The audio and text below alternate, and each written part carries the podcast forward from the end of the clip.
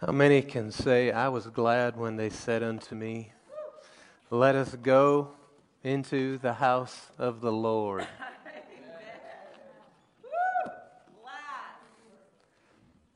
This is always, for years now, before I was pastor, okay, so don't get the wrong idea, been my favorite time of the week is together here with you, together in the house of, with the believers worshiping the Lord and looking unto Him.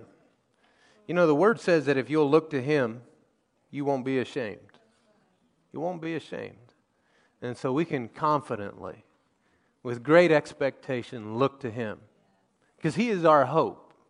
You know, there's a verse that says something like that Christ in you, the hope of glory. Christ in you, that word hope, it means confident expectation. The confident expectation of glory. And it's not, it includes, but is not limited to some future faraway day when you arrive in heaven.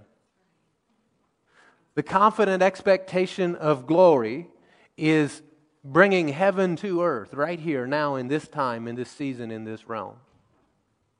You know, Jesus instructed the disciples to pray that way he said that they should pray that your will be done on earth just like it is in heaven.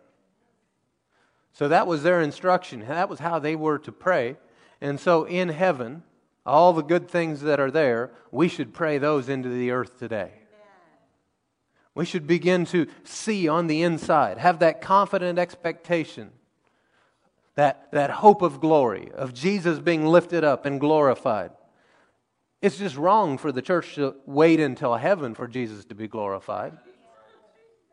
That's a dereliction of duty. But that's not who we are, is it? We're going to lift him up and see him glorified now in this time and in all the ways that he wants to be glorified. If you could put up um, on the screen Isaiah 43, verse 1 and 2. And we're going to read these two verses together. Also, while we're finding that, I will remind you of these cards that we have back on the table that you can put down your everyday life questions that you have, and we will, there's instructions on it. You can find them in, in the back there. And um, we will endeavor to answer those questions together. And I have one that we'll take time next week to look at and examine. We're not going to take time this week because of all that the Lord has on our dinner plate already, I think we'll go out gluttons if we add too much to it. So, Isaiah 43 in verse 1. Um, let's do the. Uh, actually, that's fine. Let's do that version. Let's read together. But now, thus says the Lord, He who created you, O Jacob, He who formed you, O Israel, fear not for I have redeemed you. I have called you by name. You are mine. When you pass through the waters, I will be with you. And through the rivers, they shall not overwhelm you. When you walk through the fire, you shall not be burned, and the flame shall not consume you. Someone say, I believe it. I believe it. You know, it, Scripture tells us all the promises of God are yes. And in him we say amen. And so if God is the God the same God that he was back then, scripture tells us that he does not change, that he is the same today, yesterday and forever.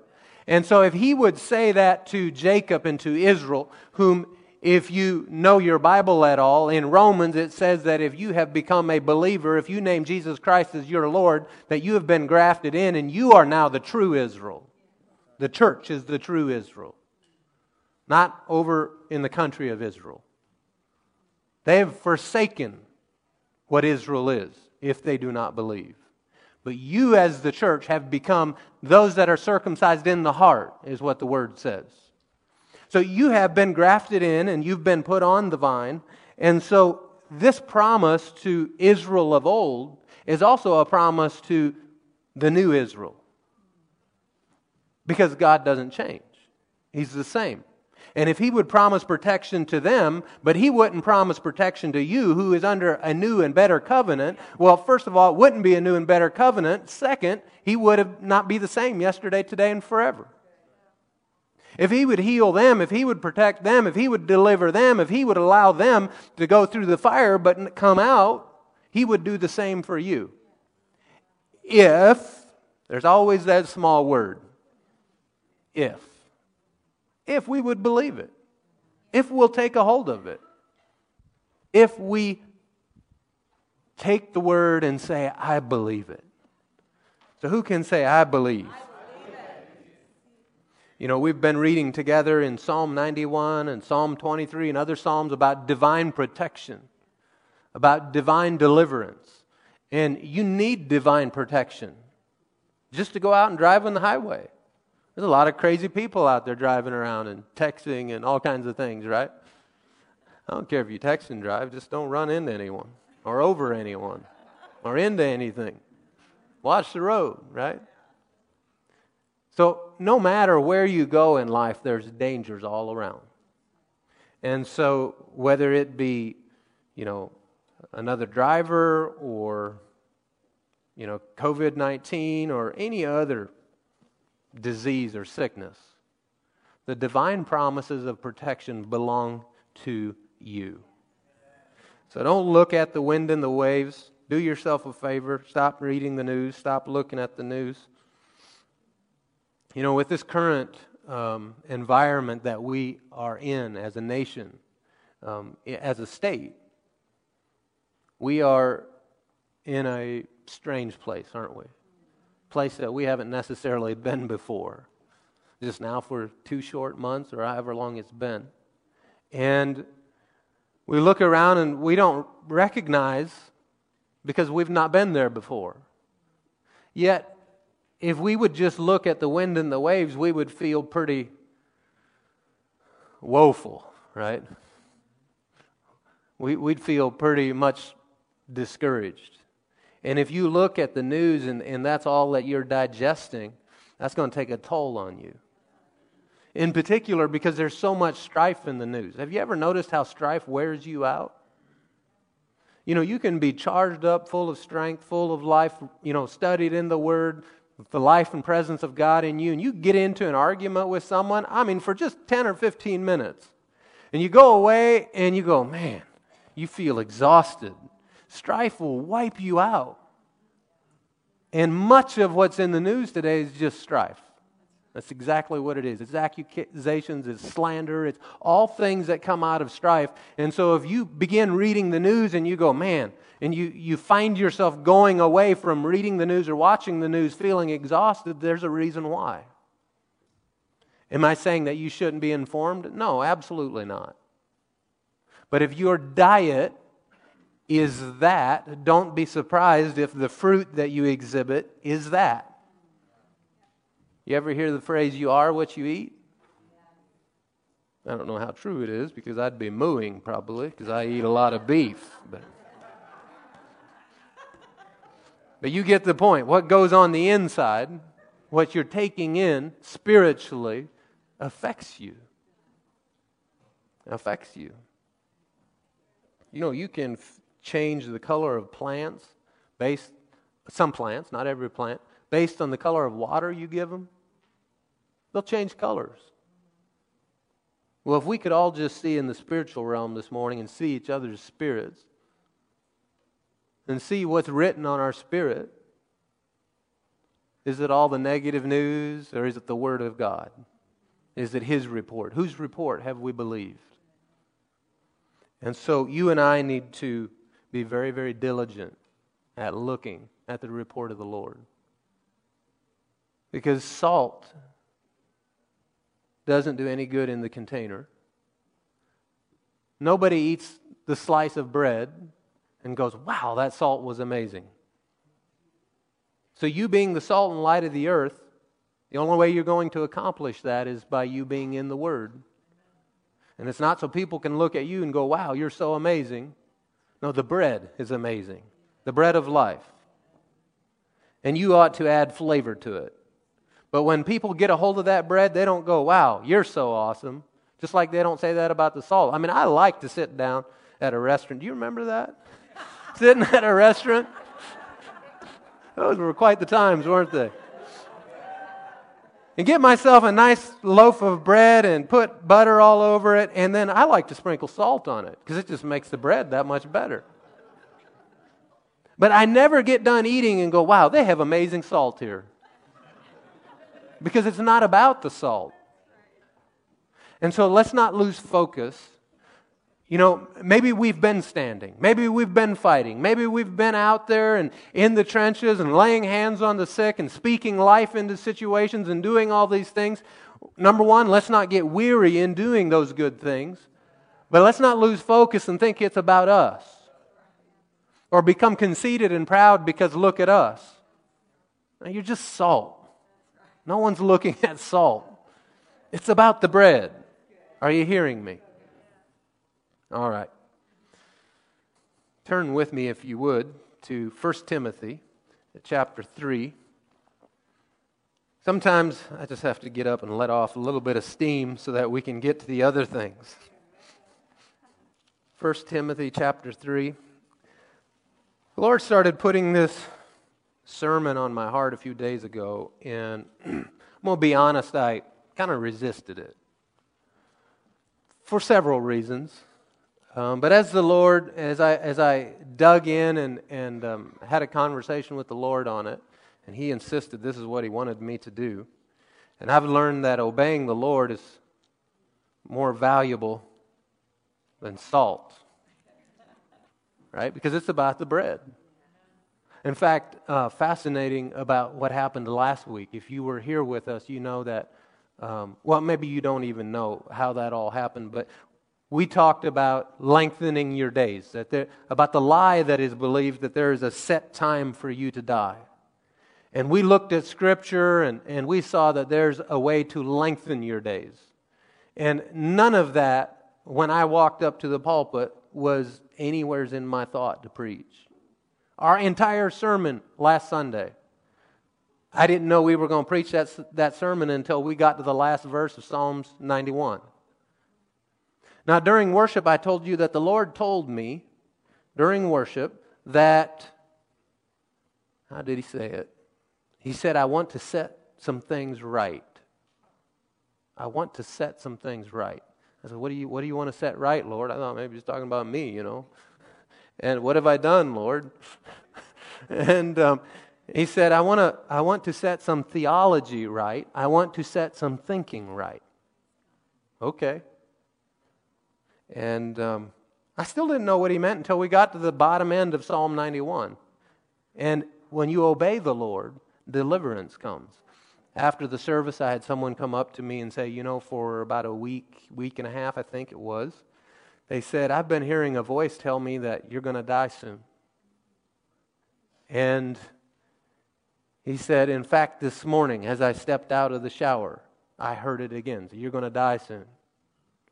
And he said, You know, I, I, started to go, Well, yeah, you know, maybe that pain I've been having in my back is something that's, maybe that's it.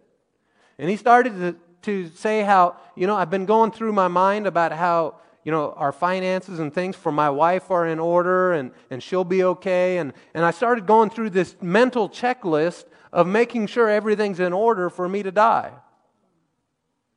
But I learned something today. He said, I'm not going to die, I'm going to live. That that's a lie of the enemy. Now, if you're around long enough, you're going to die.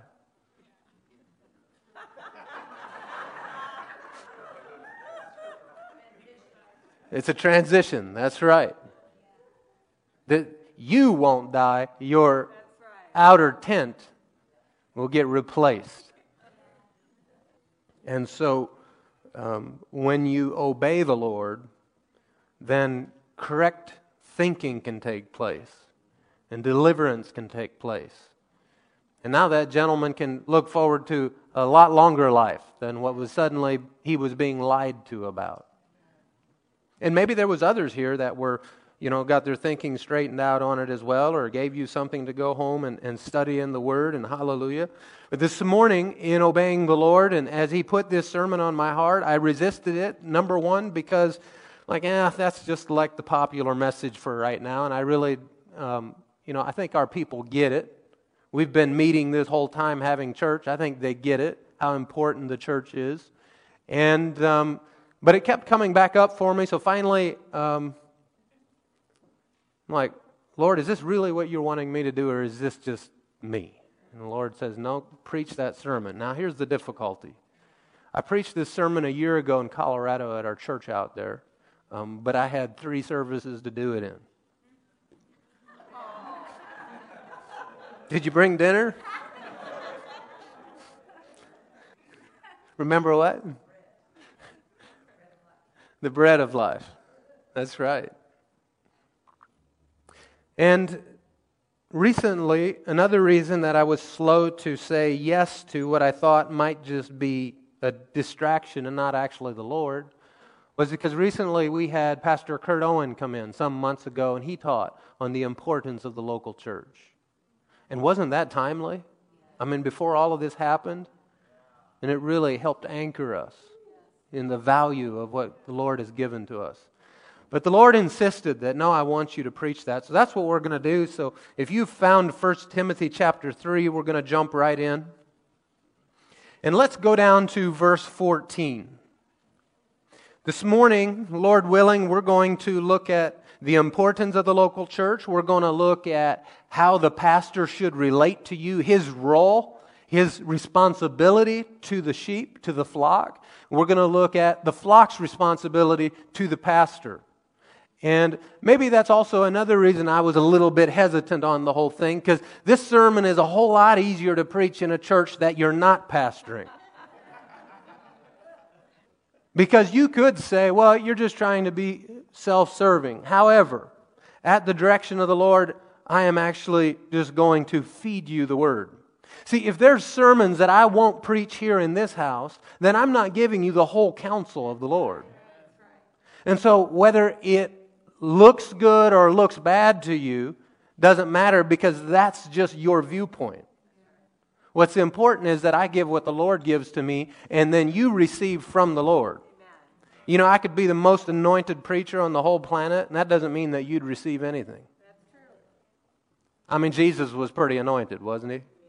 And there was a whole group of people that they couldn't receive anything from him the Pharisees and the Sadducees.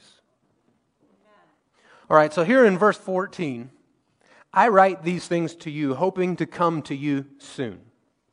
Now, remember, Paul is writing this to Pastor Timothy. He says, But if I should be delayed, I have written so that you will know how you ought to act in God's household, which is the church of the living God, the pillar and foundation of the truth. Now, this translation here, some of the newer translations say how people ought to act in God's household. But I believe, um, probably from what I've been able to look at with the study tools I have available to me, it looks like that should be you, as some translations also have it. He's talking to Timothy, telling him how he ought to act or how he needs to expect it to be in the household of God. So in this verse, we see several things right away we see that God has a house, the household of God. So, does he have a house? Or is he talking about you being the temple of the Lord?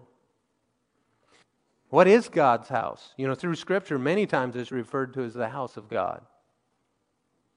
There is a place he calls the house of God. It's not called the temple in the new covenant. You, the individual, are called the temple of the Holy Spirit. In 1 Corinthians 6:19, I'll read it to you. It says, "Or do you not know that your body, someone say my body, is the temple of the Holy Spirit who is in you, whom you have from God, and you are not your own." So we personally are the temple of the Holy Spirit. Yet when we come together, it's called the house of God.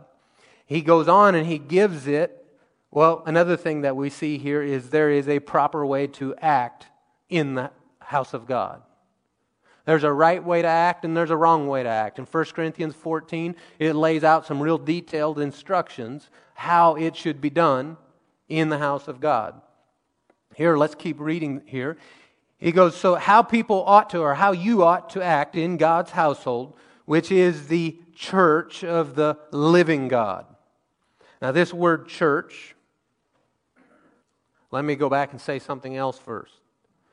You, the temple of God, is not the church. You, the individual, is not the church. Many people will quote that and say, oh, well, you know, the people are the church. Well, the people, plural, are the church. That is correct. You, the individual, are not the church. We'll, and we're, gonna, we're going to really lay that out very clearly for you. In what I teach this morning, I want you to understand you don't take something because I said it, you take it because it's what the Word says. And so if we can't back teaching up out of the Word, then we don't want to waste our time teaching it. It needs to be anchored in that foundation of the Word.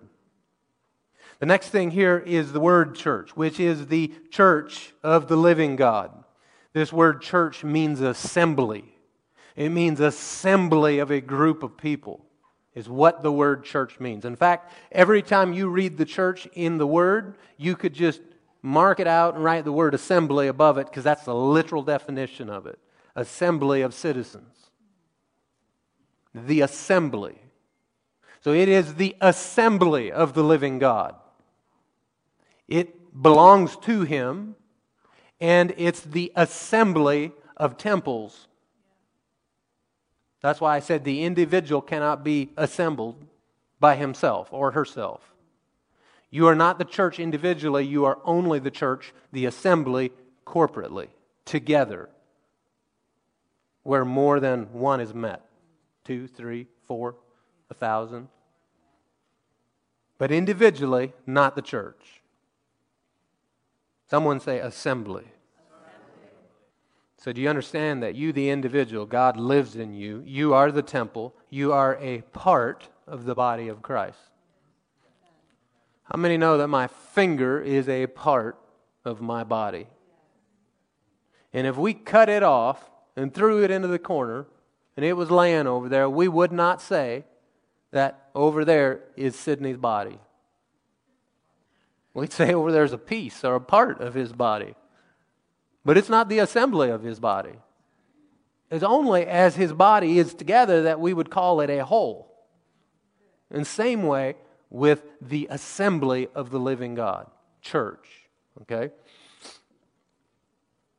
The building which we call the house of God, is not the church. It's the people in it when they are together, it is the church. There's a popular meme going around over the last two months that the church has left the building. Did they? It's true, but you can't be the church out there individually. You have to be together out there again to be the church. Let's stay accurate, even in our memes. And while I think we understand the heart of what is being said in that meme, that it's the body of Christ outside these four walls that is desperately needed in the world today, and a rejoicing at seeing the body of Christ rise up outside the walls of the church. But it's not the church out there individually as you go about your workplace and wherever. You, you aren't assembled with the believers at that point. So now let's read the verse, verse 15 again. But if I should be delayed, I have written so that you will know how you ought to act in God's household, which is the assembly of the living God. Listen, if your assembly is not an assembly of the living God, if it's a dead assembly, then go find a new assembly. If you're part of a dead church, find an alive church. A living. We serve a living God. You know, as we come together, I told you it's my favorite favorite uh, time of the week. I like uh, I like watching Pooh Bear movies. Winnie the Pooh. He's probably my favorite, one of my favorite um, characters, and and the things that he says sometimes is just really good. And in one of his movies, he meets Christopher Robin, and he says to him, he says, because he'd been looking for him. And he goes, Oh, you're just in time for the best part of the day. And Christopher Robin goes, Well, and what time is that? And Winnie the Pooh goes, When you and me become we. The best part of the day, when you and me become we. That's the assembly. Together, not individually and alone. I know you don't often hear about Winnie the Pooh in a sermon, but in worship, we were getting all Tigger with it.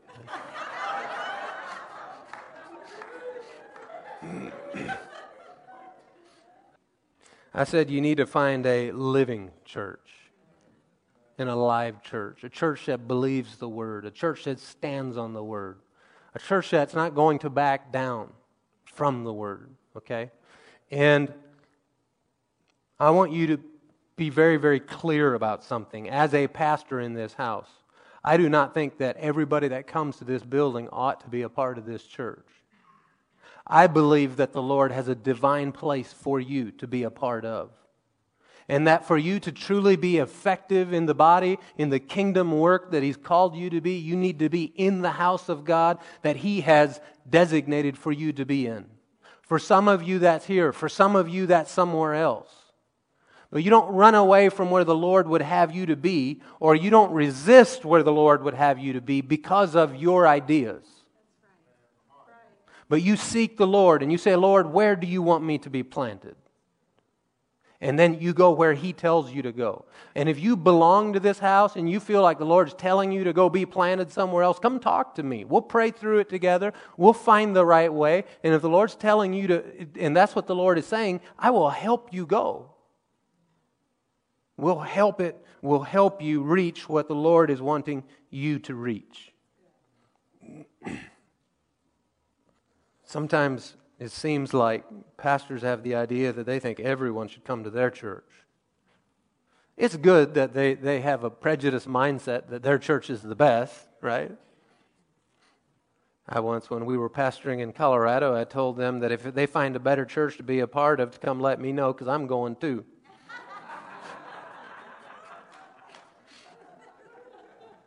So, verse 15, how people ought to act in God's household, which is the church of the living God. Now, look at this next line the pillar and the foundation of the truth. A church assembly, maybe I should just for the rest of today, instead of using the word church, use the word assembly so it really gets into us what that means. Because sometimes we hear the word church, and because of our experiences with church, we begin to attach other definitions and meanings to what that is. But when we say church, it means when you're together. That's what it means, when you're together. And so here he is saying that when you are together, that the pillar, it's the pillar and the foundation of the truth. A, a, an assembly is supposed to have pillar, pillars in it.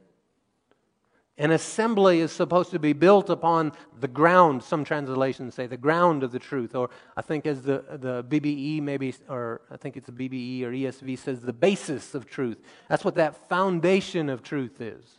Jesus Christ is the cornerstone. And everything is built upon that upon the basis of truth. In fact, let's hold our finger here. We're going to come right back there, or maybe just put it up on the board. Matthew 16. In Matthew 16, um, put verse 18, or no, 17, 17 up. Now, what had happened is Jesus had asked the disciples, Who do people say that I am? And they gave him all these different answers. And finally, he says, Yeah, but see, he's really getting down to what he wants to know, even from you. Who do you say that I am? Who do you say that I am? And Peter answered, He said, You are, this is in verse 16. Peter answered, He said, You are the Messiah, the Son of the living God. Now, he was ahead of his time because most of them didn't have this revelation yet. In verse 17, Jesus responded, Simon, son of Jonah, you are blessed because flesh and blood did not reveal this to you. In other words, you don't know this because you're smart or because, you know, you're just, someone told you this or it was written somewhere and you, you came across it in natural knowledge. He says, But my Father in heaven, He is the one that revealed it to you. So it came by divine revelation, by divine, by the Lord opening up His mind. Is how the understanding of who Jesus is comes. And then he made this great statement. He said, I also say to you that you are Peter. Or, or you could say, because the word translated is pebble or stone, little stone. You are little stone. That's his name, Peter. And on this rock, on this mighty rock, or upon this mountain of rock, it'd be a literal translation, I will build my church. He's not talking about Peter, he's talking about the revelation of who Jesus is. Upon this revelation of who Jesus is, I will build my church. I will build my assembly upon the revelation of who Jesus is. Now, first notice whose assembly is it? Not Peter's, Jesus. My church, he says. He lays claim to his assembly of people. So we want to be very, very clear here. I know a lot of people say, my church this and my church that. And we, we know what they mean. They're talking about identification, the body they belong to. But ownership belongs to Jesus, to the Father of the church. He said, Upon this church, upon this rock, I will build my assembly, and the gates or the forces of hell will not overpower it. I will give you the keys of the kingdom of heaven, and whatever you bind on earth is already bound in heaven, and whatever you loose on the earth is already loosed in heaven.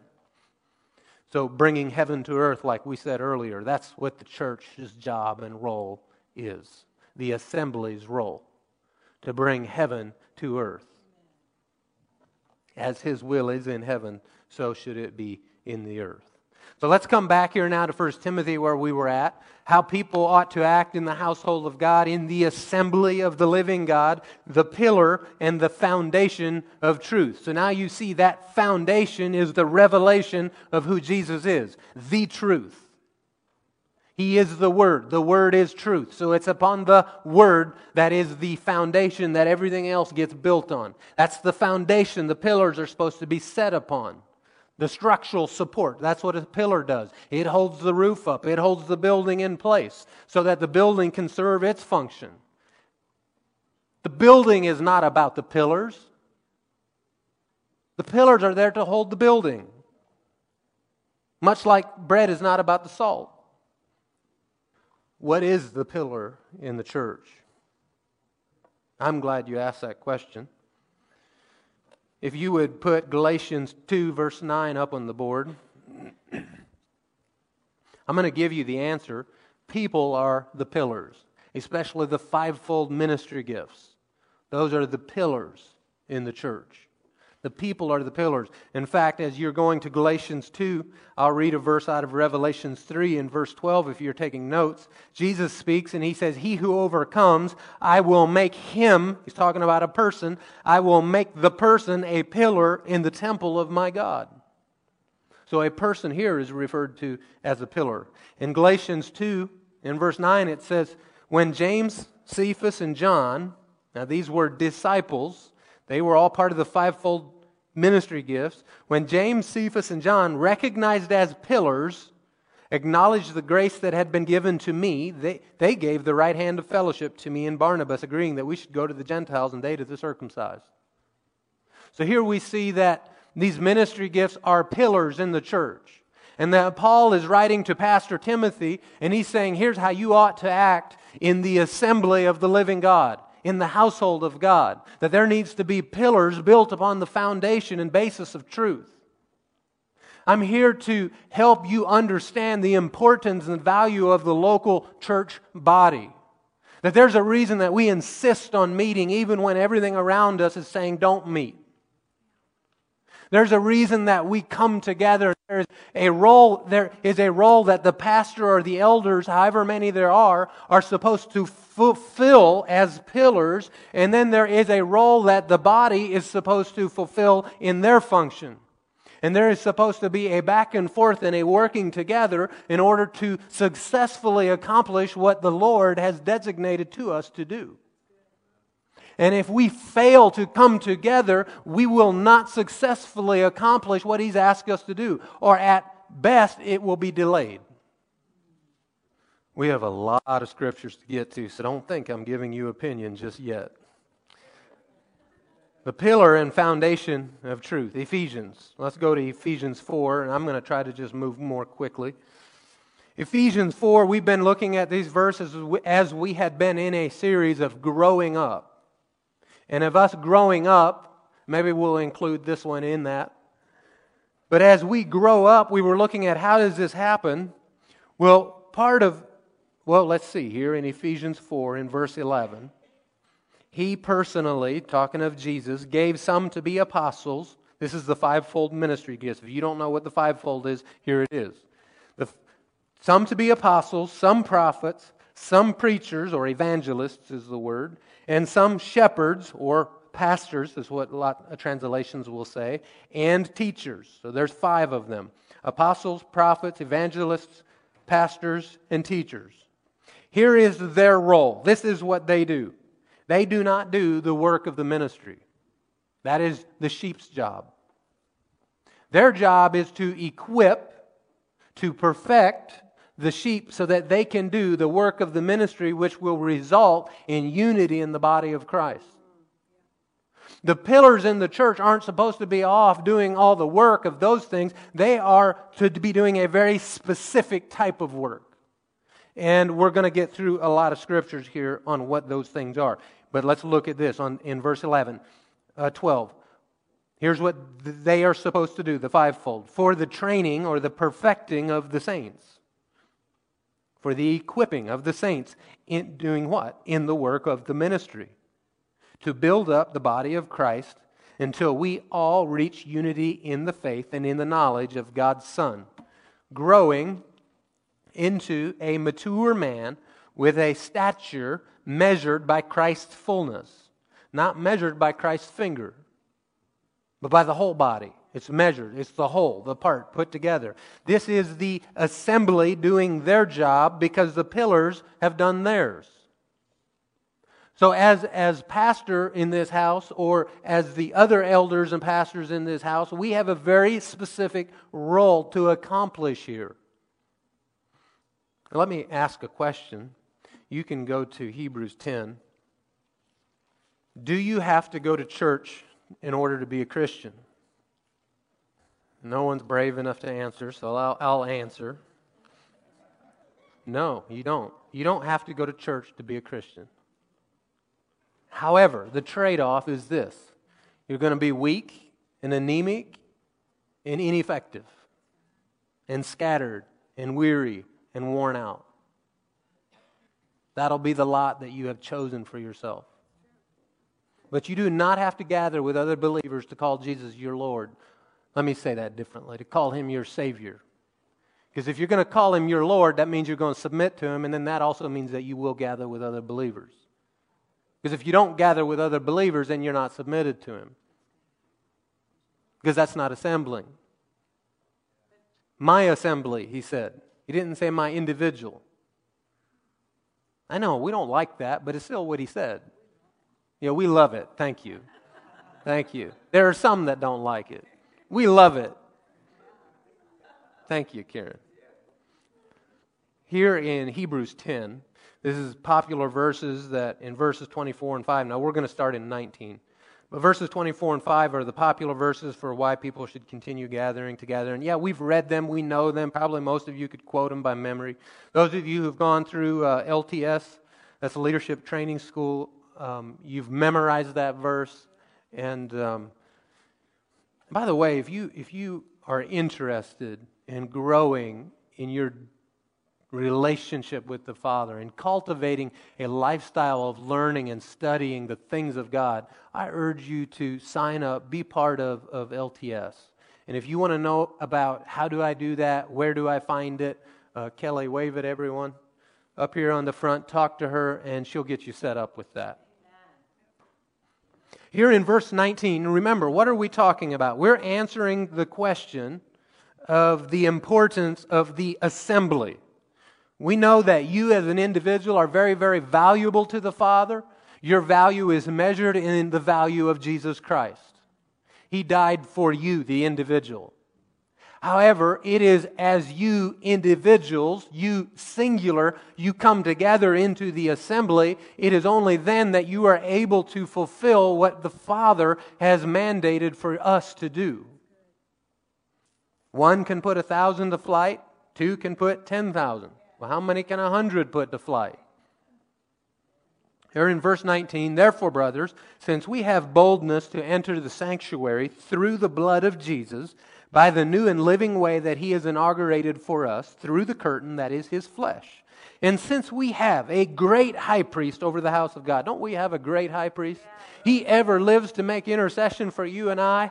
He loves you, the individual. He is our high priest. Verse 22 Let us, that's us together, plural. Draw near with a true heart in full assurance of faith, our hearts sprinkled clean from an evil conscience and our bodies washed in pure water. Let us hold on to the confession of our hope without wavering, for he who promised is faithful. And let us be concerned about one another in order to promote love and good works. Not staying away from our meetings, our assemblies, as some habitually do, but encouraging each other. Here's what's supposed to be happening in our assemblies encouraging each other. And all the more as you see the day drawing near. So, as the times get scarier, all the more we should be gathering. In spite of coronavirus, in spite of the death rates and the contagiousness of what they were predicting in the very beginning, we wanted to assemble because we know that there is encouragement here. We know that as we gather together, there is also a protection here. You say, well, what about the people that went to church and got coronavirus? Well, I am grateful that there are scriptures that talk about once you are tangled in the net, that there's deliverance. And I'm grateful for verses that say that He heals all our diseases. So even if you find yourself with a sickness or a disease, there is a way out of that too. But there's also scriptures and promises of protection. And so rather than looking at people and saying, well, why didn't it work for you? How about just looking at the word and believing what he said and saying, it will work for me? I believe you, Lord. Like I said, I know that I am preaching to the choir when I'm telling you the importance of gathering together, yet it needs to be on record, and I cannot help. But as I was praying last night about this, I believe the Lord was telling me that part of the reason He wants me to preach this message is because He wants it on record, He wants it on our audio recording, and He wants it to go out to people that may not be here. So be bold to take the sermon or to send it to people, other pastors, other churches that are now sitting here going, well, should we open? Should we not? Is it safe? Is it not? Be, encourage them. They need each other. Right. We don't want to be left the only ones, right? We want them to rise up and be in strength and don't sit in condemnation of it. Encourage them. Man, now's the time. Today's the day of salvation. The Lord, He will deliver us. So, what's supposed to happen? We encourage each other. We are to provoke each other, like poking each other with a stick, is what that word means. To provoke each other to love and good works. Like when you jab a cow with a stick and it moves. Right? I was raised on the farm, for those of you who wonder what that, what that is. And we'd have cows and sheep, and we'd use, you know, the cattle prod, and you jab them and they move and you get a response from them. That is what is supposed to be happening as we gather together, that we get a response from each other to do love and good works. A provoking and an encouraging each other. You need to come with your faith turned on to receive from the Lord. And for us, in this microwave culture of everything is instant and now, it's pretty easy for us to see that. Go, yeah, I'm going to go to church and I am going to receive from the Lord. I'm going to hear a teaching, I'm going to hear a word, and I'm going to receive. However, you are to come also in faith to be able to encourage somebody in the Lord. You should come with the expectation that I am going to provoke people to love and to good works. I am going to encourage people to stand and be strong. I am, the Lord is going to use me. I mean, if you came and you're on our service teams and you didn't have your faith turned on for that, I mean, hello. This is what you're doing. This is what our service teams are doing. Is this helpful to anyone? Or okay, all right, this is good. Thank you for the encouragement. See how easy that was? Encourage each other. So, why should I go to church? Well, we answered the question you don't have to go to be a Christian. However, if you go, you'll be provoked to love and to do good works and to be encouraged, and you'll be able to be used by the King to do that to others. That is fulfilling. To be able to go away and feel like, man, the Lord used me today to encourage them.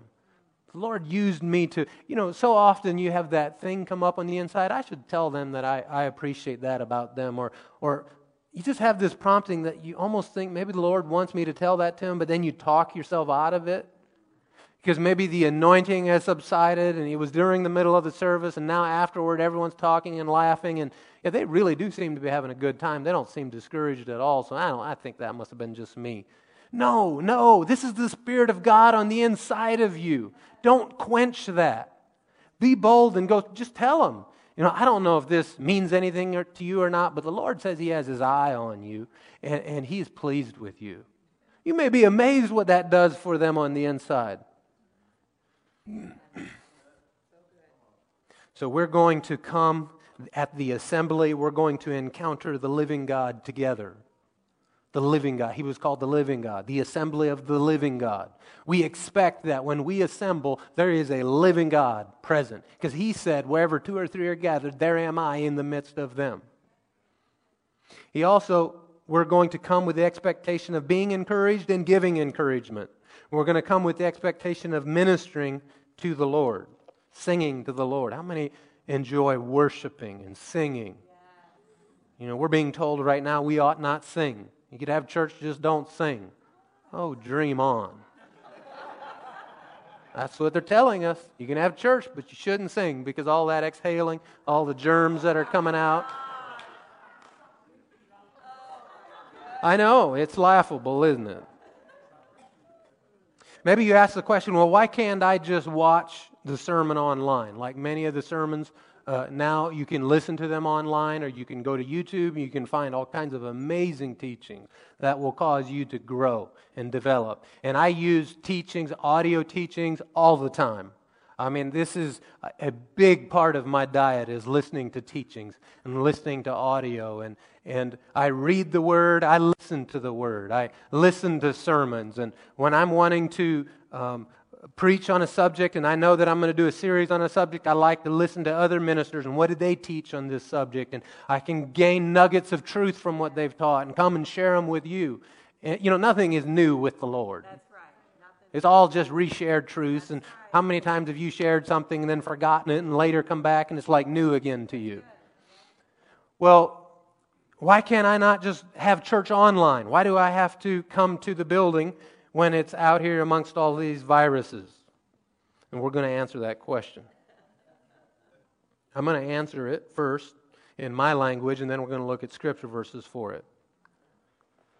Let's go uh, turn in your Bible to 1 Thessalonians chapter 3. Actually, go to 1 Thessalonians chapter 2 first. Now, I'm going to give you the answer. Why do we need to meet in person rather than just face to face? I mean, rather than just over the internet, you know, live streaming or something.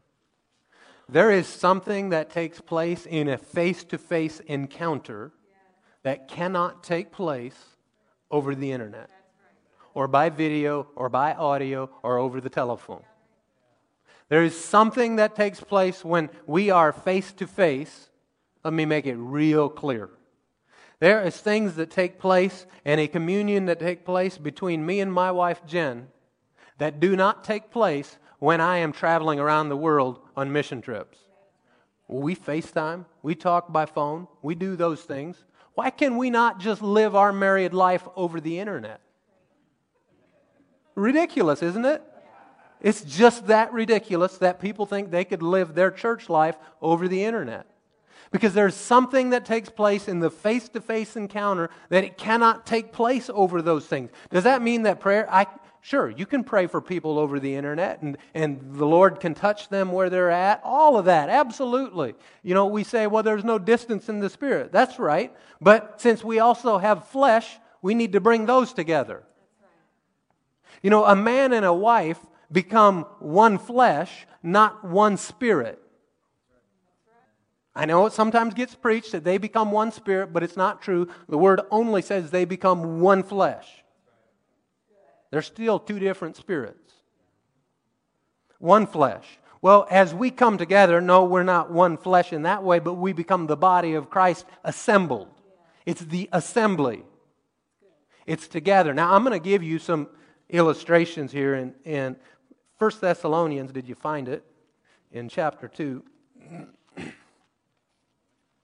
Here is something in verse 17 and 18. Now, Paul was really wanting to come and see the Thessalonian church. It's in Thessalonica, it was the assembly there. He wants to come, and so he's written this letter to them. And this letter that he wrote is the equivalent to our modern day Skype call, okay? It was the best technology that they had to communicate with each other was written letter. It was the most accurate way, it was the most up to date way, it was the fastest way they could communicate at that time was by written letter. And so that is what he is doing. He is communicating to them by the technology that they had. If they would have had Skype, believe me, he would have been Skyping them. But I'm quite confident that he wouldn't have been satisfied with that because of what he says here. So before, before we're actually going to read where we're going, I wanted you to see this. In verse 17, he says, But as for us, brothers, after we were forced to leave you for a short time in person, not in heart, see, he makes the distinction, you know, flesh versus spirit, we greatly desired and made every effort to return and see you face to face See, if it doesn't matter, if there's just no distance in the Spirit and that's good enough, then he wouldn't have tried to go see them face to face. He would have written a letter and said, That's enough. I mean, because after all, this exact letter is what we call the Word of God, and that we can read it and it will build us up. So surely he is writing to them by the inspiration of the Holy Spirit the words of God to them. Surely that's enough. He doesn't have to go see them. But he has it real strong in his heart to have a face to face meeting. And it appears that there is someone else that doesn't want that face to face meeting to take place. Let's read the next verse. So we, uh, we wanted to come to you, even I, Paul, time and again, but Satan hindered us. He doesn't like the face to face meeting. It's why it's hard to get up Sunday morning. No, that's not true. That's just your flesh because you were up too late the night before. Don't blame on the devil what's, what's your flesh. The devil gets blamed for a lot of stuff that's not him. He does. I mean, James says that when it's your flesh. In, in James chapter 1, you can read it today for homework. All right, let's go to chapter 3, Thessalonians chapter 3. So Satan was hindering their getting together. So we don't want to fall into his will, do we? I understand, you know, if the authorities showed up here and shot everybody, or at least part of us, well, not everyone, and, and we were all going to be arrested and thrown in prison if we showed up here, we would go about assembling in a different way. We would figure out an underground, hidden way to assemble. But we wouldn't just stay at home and alone. We would figure out a way to do it in secret, like the church has been doing, for, like the assembly has been doing for thousands of years in other countries, and still today. Here in 1 Thessalonians, 1 Thessalonians 3, let's look down at verse 10. So he's still talking about coming to see them. He's still wanting to come see them.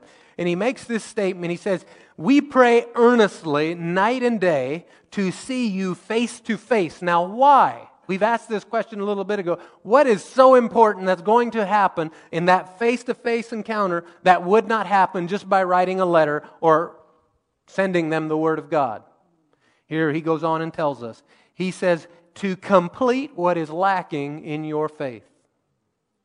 There is a building up, something happens in that face to face meeting that completes, perfects, brings to completion on the inside of you your faith. When you are encouraged, you are a lot more likely to be in faith than when you are discouraged.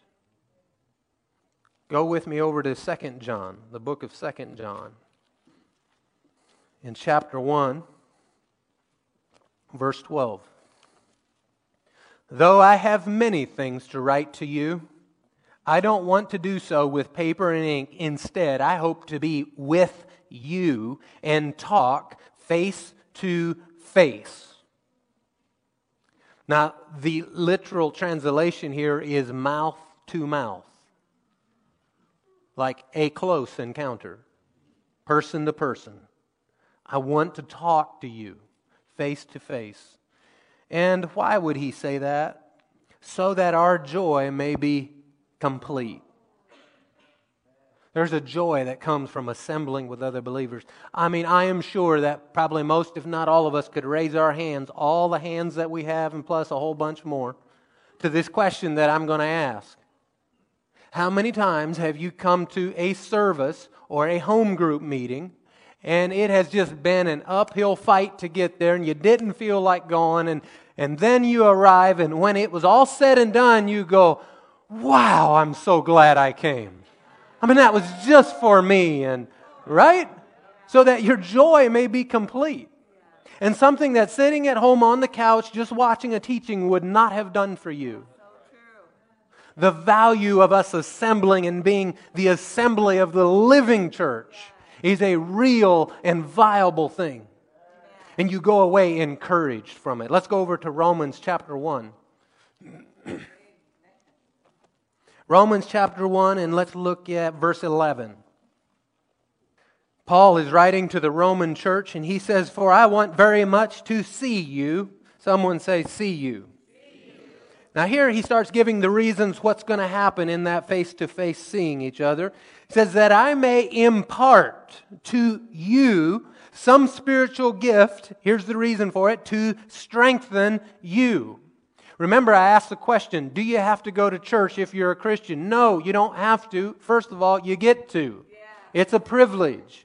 And what happens if you do, you will be encouraged, you will be strengthened, you will be used by the Lord, you will be fulfilled, you will fulfill your calling and destiny. Spiritual gifts will be imparted to you. This is why he wanted to meet them face to face, to impart, to give something to them. And what would it do? To strengthen you. And then he goes on, he goes, that is to be mutually encouraged. See, a little bit ago we'd encouraged each other, right? mutually encouraged by each other's faith, both yours and mine. So we're not going to be doing online dating, right? Because that's what it's the equivalent of. It's just, while that meets a need, it just doesn't cut it, right? I mean, you could go to the majority of the churches that have made this choice to go to a live stream that I'm quite confident most of those people that are on there would tell you, yeah, it's, it's, it's good and everything, and I'm glad we have it, but it just does, it's not the same. We want to get together again. They, would all, they could all stand and testify to that, I'm sure. All right, let's, let's shift gears now and let's look at the pastor's responsibility to you, the sheep. My responsibility, if, if you're a sheep in this house, my responsibility to you, or if you're of another house, then your shepherd's responsibility to you. Let's go to John 21. It's a great jumping off place for this. What is the pastor's responsibility to the sheep? In John 21, and verse 15. You know the story of how Peter had denied Christ three times, and now comes a threefold restoration to him. A, a question and answer session with him that if you put yourself in Peter's shoes, I, in front of Jesus, said I didn't know him.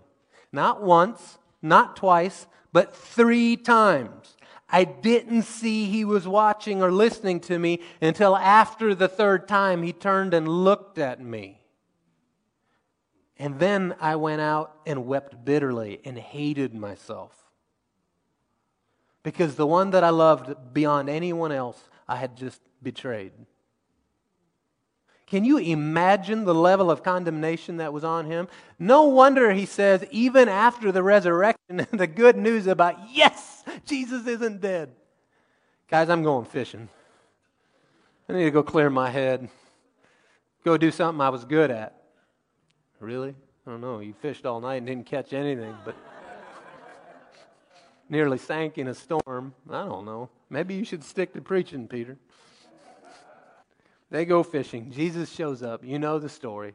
And then after breakfast, Jesus has a conversation with Peter. And in verse 15, when they had eaten breakfast, Jesus asked Simon Peter, Simon, son of Jonah, do you love me more than these? I guess his fishing boat, I don't know. He said, Yes, Lord, you know that I love you. Now, this is not the point of the sermon. I'll just point it out since we're going through here. Jesus used the word love, agape, in the Greek, which means like um, unconditional love. It's the God kind of love. But Peter answers him back with phileo, which is sentimental love, which is like family love that you have, not unconditional love. So G- let's say it a different way. Jesus says, Peter, do you love me? Peter says, Jesus, you know I like you. So then Jesus gives him an instruction. He says, Feed my lambs, the little ones, the little sheep, the brand new ones. Feed them. Feed them. Verse 16, a second time he asked him, Simon, son of Jonah, do you love me? Yes, Lord, he said to him, You know that I like you. See, he doesn't consider himself to be worthy of saying, I love you, because I proved I didn't. I proved it wasn't unconditional. So I'm just going to go with like, the sentimental kind, because that's what I showed. And that's what he's operating from right here. But Jesus doesn't let it uh, stop him at seeing what's way beyond what's going on here. I love it. So he says to him, he goes, You know that I like you. And Jesus says, Shepherd my sheep, he tells him. Shepherd them the sheep. That's the young and the old. Verse 17, he asked him a third time, Simon, son of Jonah, do you like me? Jesus changed it from that unconditional love to he meets Simon at where Simon's at. Isn't that beautiful? That he meets Simon at where Simon is, is able to stand. He says, Do you like me? and uh, Simon Peter is grieved and he says, he was grieved that he'd ask him the third time, Do you love me? He said, Lord, you know everything. You know that I like you. And then he gives him the instruction feed my sheep. So, first, he tells him, and this is the point of what, why we're looking at this scripture. He tells him to feed the little, the little ones. And then he tells them to shepherd the flock. What does shepherd mean? It means to feed, it means to tend, it means to care, it means to rule over. That is what the shepherd is supposed to do. Now, in our American culture, we don't like that kind of language. Rule over? Really? Yep, it's that strong. It's that strong. That's what the shepherd is to do. The shepherd does not ask the sheep, Sheep, where do you want to go eat today? Well, we like that pasture over there. Okay, that's what I'll feed you.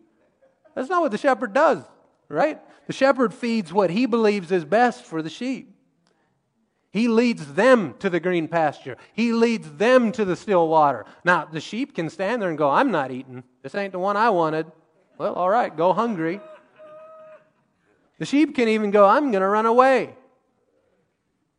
And then he tells him to feed the flock. Feed the lambs, shepherd them, feed the, feed the adult sheep.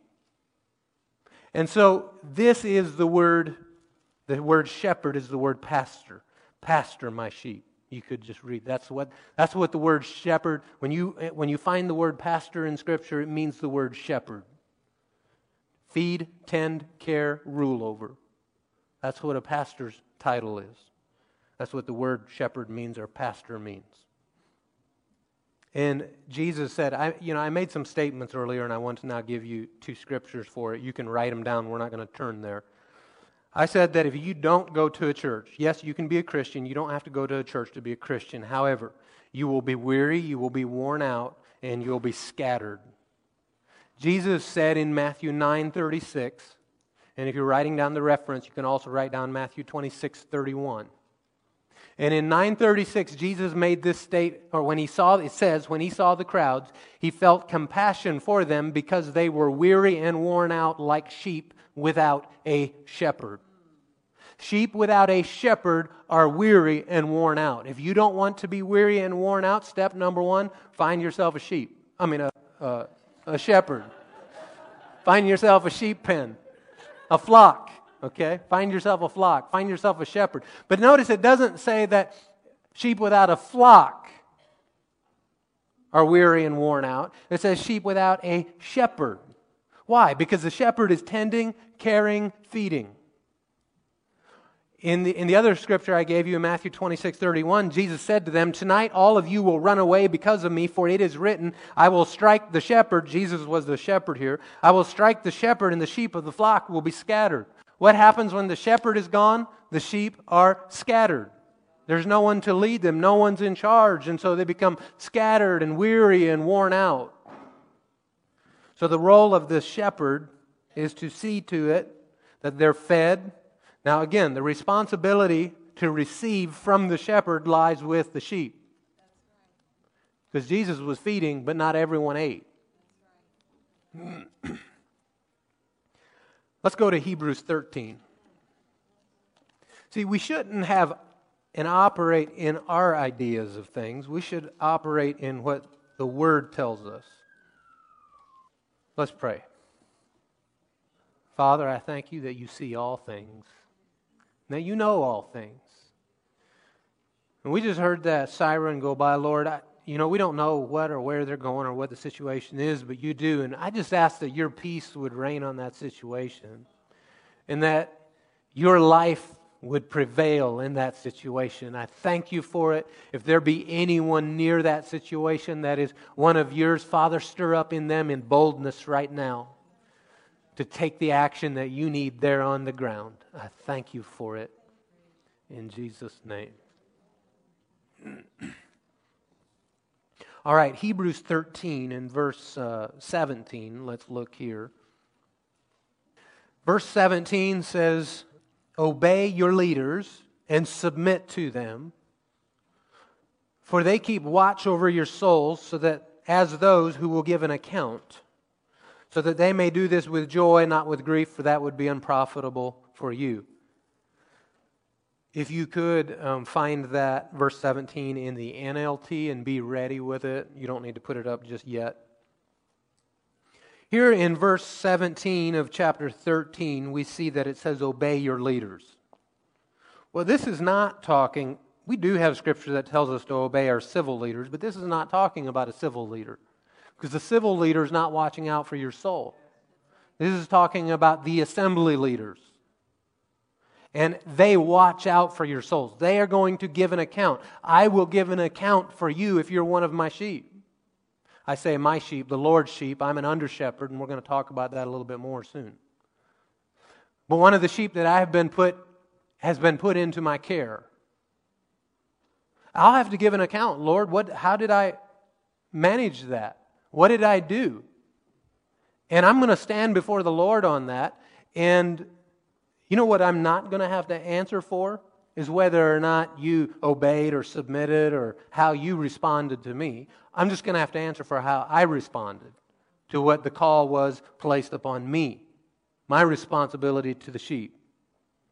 Or in, if you're in your house, your shepherd's responsibility to you, the sheep. Obey. That's a, not a real popular word today. Obey. Obey those leading you, or your leaders, so there's likely more than one. Obey your leaders. He's writing to a group of people, an assembly, and he's telling them to obey their leaders. But actually, I'm getting ahead of myself just a little bit. We're going to leave that and come back to it. Let's look right now at still in this verse because I, We're going to look at that side of it, but that's the sheep side of it, and I'm getting sidetracked. I need to stay on the shepherd side of it for right now. Let's go to the back part of the verse. He says, For they keep watch, they guard, they constantly keep watch over your soul, and they're going to give an account for you. So your soul is your mind, your, your, your mind, your will, your emotions, your personality. That's your soul. And your shepherd is supposed to feed you with the word so that you can be renewed in your mind. He is supposed to teach the word so that it has a renewing effect in your mind, so that you can fulfill the good, the pleasing, the perfect will of God. Uh, you can put that up in the NLT. I want to see uh, how this reads. Says, Obey your spiritual leaders and do what they say. Their work is to watch over your soul. So your shepherd needs to be watching, needs to be alert, watchful. And they are accountable to God. Give them reason to do this with joy and not with sorrow. That would certainly not be for your benefit. So how many want to benefit from your, from your pastor, from your shepherd? All right, there's, there's how you do it. Let's go to 1 Peter. I need to move faster. Lord, help me. 1 Peter 5, and let's look at verse 1. Again, we are looking at the shepherd's responsibility to the flock that has been put into his care. Here in verse 1 of 1 Peter 5, therefore, as a fellow elder, Okay, a fellow minister, a fellow pastor. Elder is kind of an inclusive term of all these. A fellow elder and witness to the sufferings of the Messiah, and also a participant in the glory about to re- be revealed. I exhort the elders among you. So, so we see that there are supposed to be elders, ministers, shepherds. Now he tells them, Shepherd God's flock among you so if you're here as a shepherd, do we have any pastors here from other churches this morning? Raise your hand, wave at me. Yes? Okay. So, elders. We have an elder. So, here the instruction would be shepherd. So, tend, feed, rule over, care for God's flock. God's flock. I've circled that in my Bible because as a shepherd, I don't ever want to lose sight of whose the sheep are, who they belong to. God's flock. Jesus said, My assembly, my sheep know my voice. So the sheep in this house don't belong to me. Yes, I'm responsible for them, but they don't belong to me. So, shepherd, tend, feed, care for, rule over God's flock among you, not overseeing out of compulsion, but not because you have to, but freely, according to God's will, not for the money. So apparently there's some money involved, so that but that's not your motivation. It says, but do it eagerly, not lording it over those entrusted to you. So there are those, as a shepherd, there are those entrusted to you. They're put in your care, but you are, even though as a shepherd to rule over, the shepherd is not to lord it over them.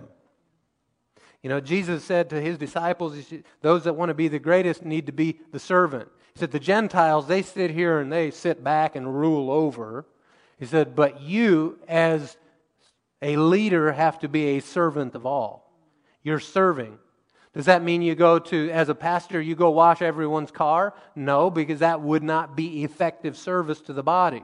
They are supposed to operate in the role of the pillar, and in that pillar form, serve the body and uphold the structure of the building, the house of God, the assembly.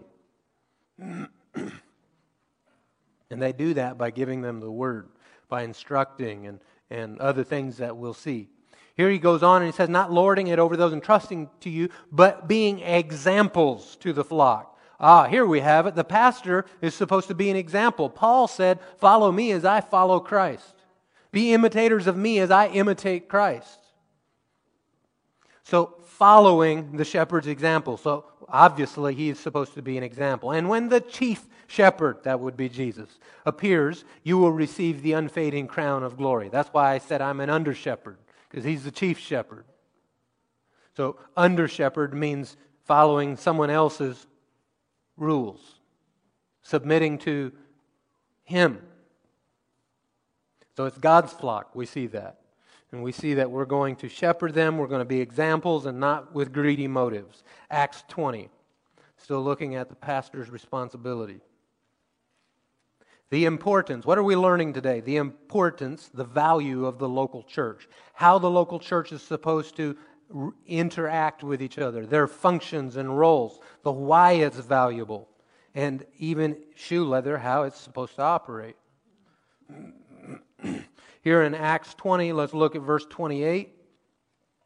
He is talking to a, a group of pastors. He says, Be on guard. So, what's the pastor going to do? He's going to guard. Guard what? Well, he goes and tells them, Be on guard for yourself. So, you're supposed to keep and guard yourself and for all the flock. You're supposed to guard them.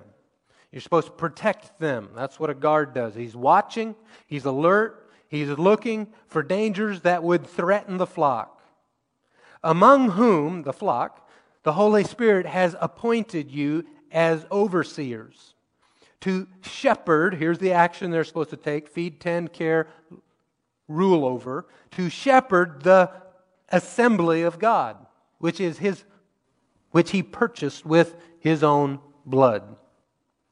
I know that after my departure, savage wolves will come in among you, not sparing the flock. And men from among yourselves will rise up with deviant doctrines to lure the disciples, disciples into following them. Therefore, be on the alert. So, the pastor's role is protection. Now, I'm going to tell you something about a pastor. If the pastor says something is not safe, be very, very careful before you violate what he says he sees something, obviously, that you don't see. Why would he see that? Why would he see danger in that? Because he has an anointing on his life to see it. An anointing you do not have on your life as the flock. But God is giving him the ability to see what you don't see on the danger side. He's, he's told him to be alert, to watch, to protect, to guard.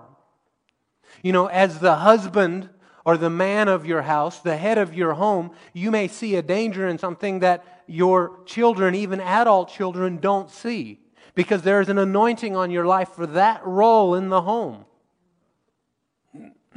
So don't just dismiss it, oh, that he, you know, stuffy old pastor. He just always telling us, don't, you know, be careful for this, watch out for that. No, that's, that's not here in verse 31, he says, Be on the alert, remembering that night and day for three years I did not stop warning each one of you with tears. This is Paul speaking. So he apparently warned again and again and again, and his love for them is evident by his tears here. Am I saying pastors need to cry? Um, no, that's not what I'm saying. However, a pastor should not be hard hearted neither. All right. Let's look at a bunch more scriptures. 1 Timothy. Say, when are we going to be done? I'll tell you. when we get there. Are we there yet? Oh. 1 Timothy. The last part of this is not going to be as long as the first part. 1 Timothy chapter 3. Now, keep in mind that Paul is writing to pastors here. He is writing to the pastors. And he's writing to Pastor Timothy and to the other pastors that are there, the other bishops and leaders and, and elders that are there. And so Paul gives them instructions. And in chapter 3, the, um, and, and here's why I say he's writing to Pastor Timothy it's in his name, it's addressed to him, right? To Timothy. Now, I believe they probably read it to the church. I don't know, but it's certainly, if you're a pastor, Man, read Timothy, read Titus. Those are instructions to pastor if you're an elder, if you're a shepherd. So, here in chapter 3 and verse 1, this saying is trustworthy. If anyone aspires to be an overseer, he desires a noble work. An overseer, therefore, must be above reproach, the husband of one wife, self controlled, sensible, respectable, hospitable an able teacher, not addicted to wine, not a bully, but gentle, not quarrelsome, not greedy, one who manages his own household competently, having his children under control with all dignity. If anyone does not know how to manage his own household, how will he take care of God's assembly? He must not be a new convert, or he might become conceited and fall into the condemnation of the devil. Furthermore, he must have a good reputation among outsiders so that he does not fall into disgrace and the devil's trap. So here we see outlined how a pastor is supposed to live, how an elder or a shepherd is supposed to live. And it's also the reason that he says you should, they, they should be your example. Does this mean that somehow the shepherd is more holy than everyone else? No. You know, the biggest problem, the biggest trouble with pastors and elders and shepherds and preachers is that they're just like the flock. They too have flesh and all the things the flock deals with, and they're just like them. But yet the Lord has put upon them an anointing to do a certain job.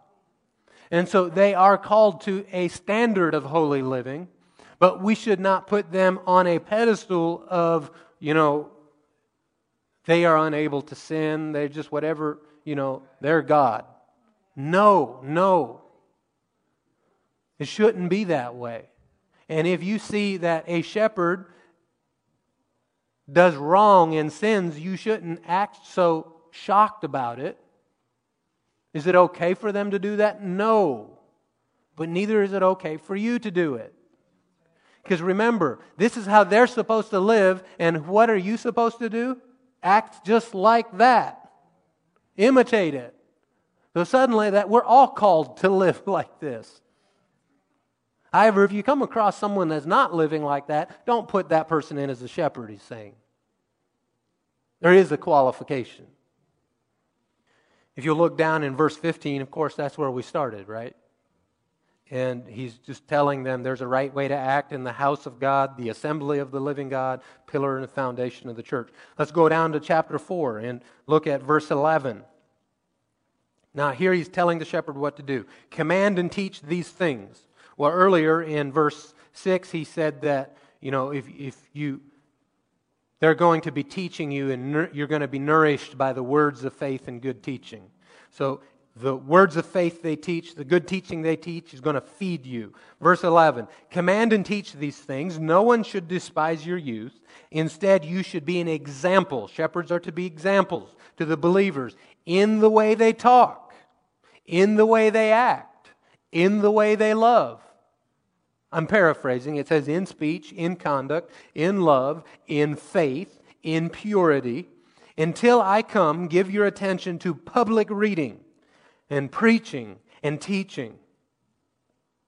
It is hard to do public reading, preaching, and teaching when you haven't assembled.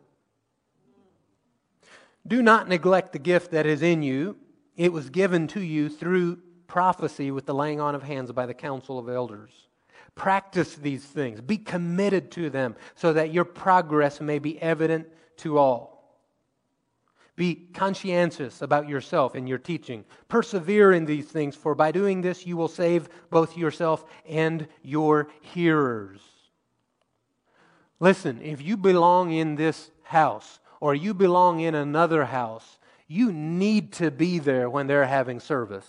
When they are assembled, you need to hear what is being said there. You need to be at your house to hear what is being said because what is being said is going to encourage you. It's going to nourish you. It's going to cause you to have strength. It's going to cause you to not be weak and weary. It's going to cause you to be focused and effective. And it's going to also cause you to be saved. It'll save you and your hearer, is what he says here. And then he gives instructions, and he says, Do not rebuke an older man, but exhort him as a father. He's talking to a shepherd here. Just because you're a shepherd don't mean you're just going to chew him out. But exhort him as a father, younger men as brothers, older women as mothers, and with all propriety or purity, the younger women as sisters. So those are instructions to pastors. If you page to the right, a few pages to Titus chapter 1, more instructions to pastors. Titus chapter 1, verse 5. The reason I left you in Crete was to do something. Let's see what that was. To set right what was left undone, and as I directed you to appoint elders, shepherds in every town, someone who is blameless, the husband of one wife, having faithful children, not accused of wildness or rebellion. For an overseer as God's manager, remember it's God's sheep, and he is there managing. As God's manager must be blameless, not arrogant, not quick tempered, not addicted to wine, not a bully, not greedy for money, but hospitable, loving what is good, sensible, righteous, holy, self controlled, holding to the faithful word as taught, so that he will be able both to encourage with sound teaching and refute those who contradict it. For there are also many rebellious people, idle talkers and deceivers, especially those from Judaism. It is necessary to silence them. They overthrow whole households by teaching for dishonest gain what they should not. One of their very own prophets said Cretans are always liars, evil beasts, and lazy gluttons. This testimony is true. so rebuke them sharply, talking to the shepherd. Rebuke them sharply that they may be sound in the faith and may not pay attention to Jewish myths and the commandments of men who reject the truth. So, instructions. Let's go back a page to 2 Timothy chapter 2. 2 Timothy 2, verse 22. More instructions to the shepherd. He says, Flee from youthful passions and pursue righteousness, faith, love, and peace along with those who call on the Lord from a pure heart, but reject foolish and ignorant disputes. The word is stupid, stupid disputes, knowing that they breed strife. The Lord's slave must not quarrel. He must be gentle to everyone, able to teach, and patient, instructing his opponents with gentleness. Perhaps God will grant them repentance to know the truth and then they may come to their senses and escape the devil's trap, having been captured by him at his will. Chapter 3. Let's look at verse 10. More instructions to shepherds. This is how the shepherd is supposed to function with the sheep. But you have followed my teaching, conduct, purpose, faith, patience, love, and endurance, along with the persecutions and sufferings that came to me in Antioch, Iconium, and Lystra. What persecutions I endured. Yet the Lord rescued me from them all. In fact, all those who want to live a godly life in Christ Jesus will be persecuted. Evil people and impostors will become worse, deceiving and being deceived. And that's certainly true today. But as for you, as for you, shepherd, continue in what you have learned and firmly believed, knowing those from whom you learned, and that from childhood you have known the sacred scriptures, which are able to instruct you for salvation through faith in Christ Jesus. All scripture is inspired by God and is profitable for teaching, for rebuking, for correcting, for training in righteousness, so that the man of God may be complete, equipped for every good work before God and Christ Jesus, who is going to judge the living and the dead, and by his appearing in his kingdom, his kings, his, he is king. It is his domain, it's his kingdom. I solemnly charge you, speaking to the shepherd, preach the word, persist in it, whether convenient or not. We could apply that to today, right? Rebuke, correct, and encourage with great patience and teaching. For the time will come when they will not tolerate sound doctrine, but according to their own desires will accumulate teachers for themselves because they have an itching in their hearing. And they'll turn away from the truth and will turn aside to myths. But as for you, shepherd, keep a clear head about everything, endure hardship, do the work of an evangelist, fulfill your ministry. the pastor, the shepherd, is to use the word for teaching, for rebuking, for correcting, and for training. Teaching tells you the road to walk on. Rebuking tells you that you've gotten off the road. Correction tells you how to get back on the road.